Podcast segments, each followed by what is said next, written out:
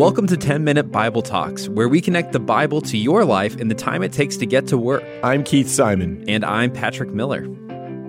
Before we hop in, I want to tell you what we are going to start doing in January. Starting right at the very beginning of January, we are going to read through the Gospel of Mark together. And our goal is that people who are setting goals would join us.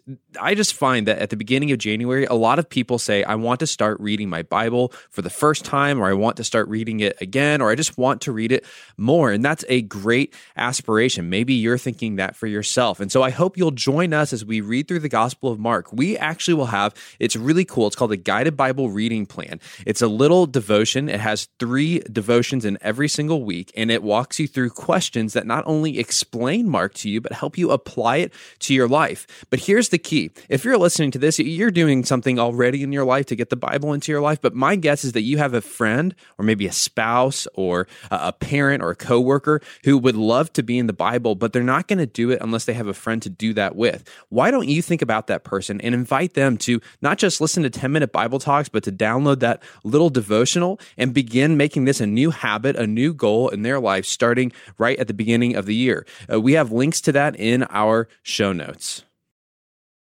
I'm not into horror movies. Unfortunately, advertisers don't seem to know that because they keep showing me ads about these movies that I don't even like. And so every now and then I find myself unwillingly subjected to a minute long horror movie, or I guess horror trailer, designed to give me nightmares every time that I shut my eyes.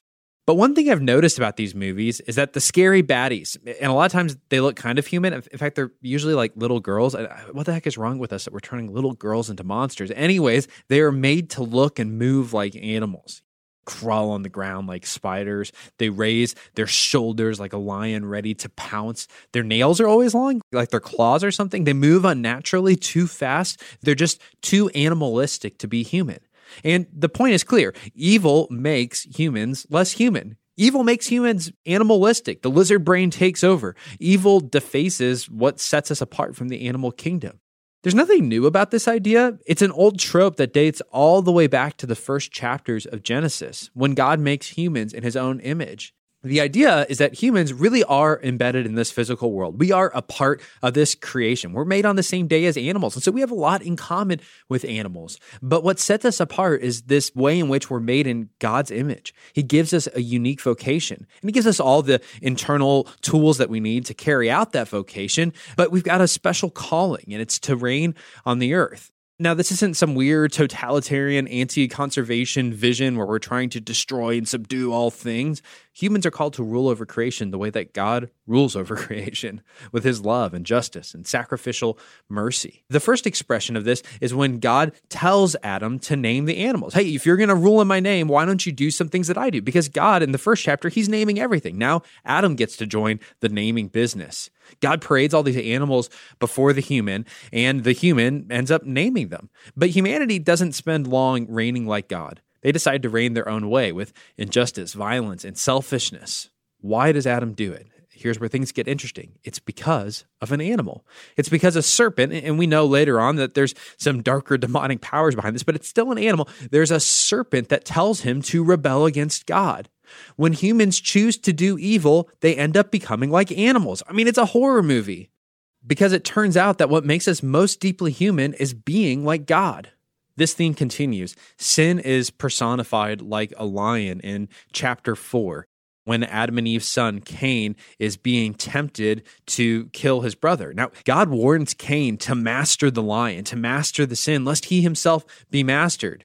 In the end, Cain is mastered by the animal, though, and he acts like a violent lion. He kills his own brother. Evil makes you animalistic. Chapter 1, chapter 2, chapter 3, chapter 4, it's all over the place.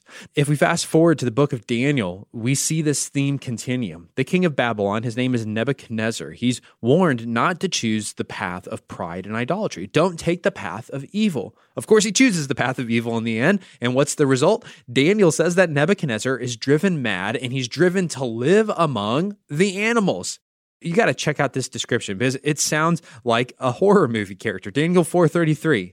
He was driven away from people and ate grass like an ox. His body was drenched with the dew of heaven until his hair grew like the feathers of an eagle and his nails like the claws of a bird.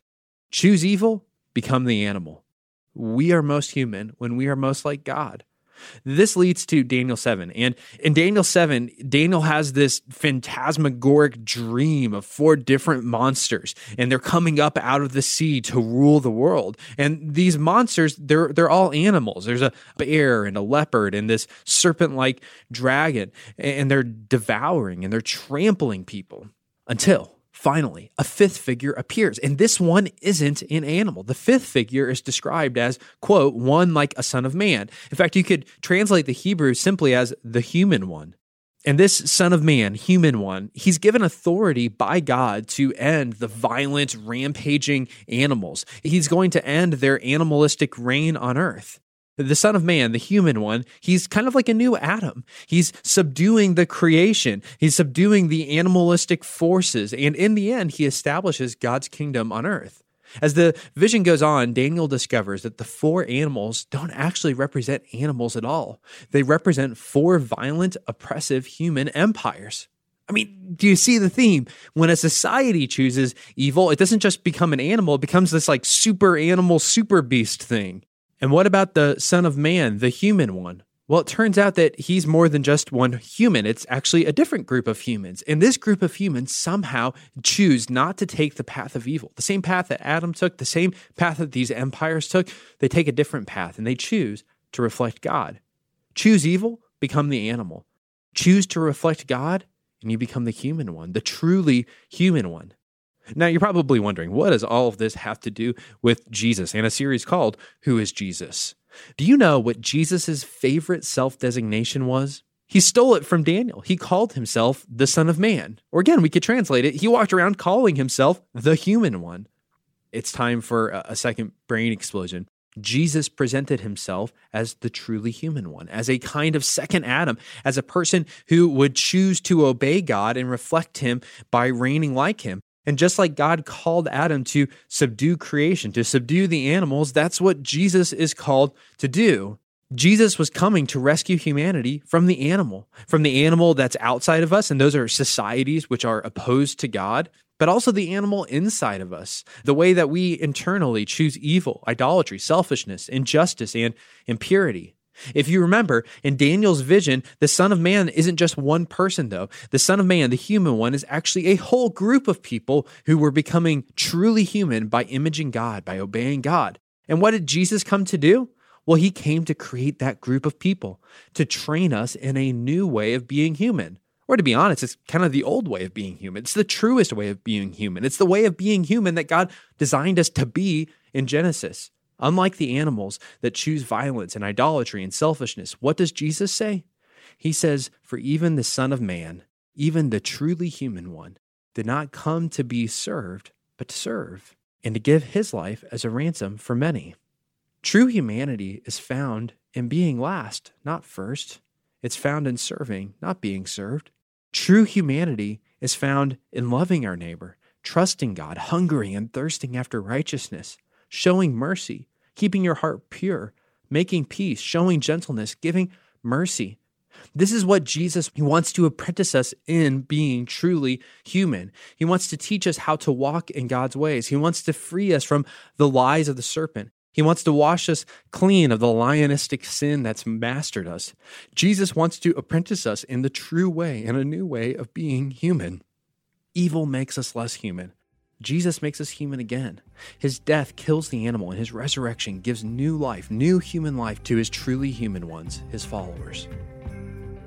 Quick reminder we are starting Mark in January. So, set a goal, read your Bible. More importantly, find a friend to do this with. Who is that friend? I want you to stop before you do anything else and text that person right now and say, Hey, I've got a great idea. Let's read our Bibles together in January 2020. We're going to start in the Gospel of Mark. I've got a devotion that you can read, a podcast you can listen to. They're going to feel cared for and they're going to be excited to do this with you. Thanks for listening. If you've enjoyed this content, please subscribe and give us a rating. That helps other people find this podcast more easily. Also, ask yourself who could you share this podcast with? Texting an episode to a friend or a family member is a great way to help them grow spiritually. If you want to go deeper, check out our show notes for book recommendations.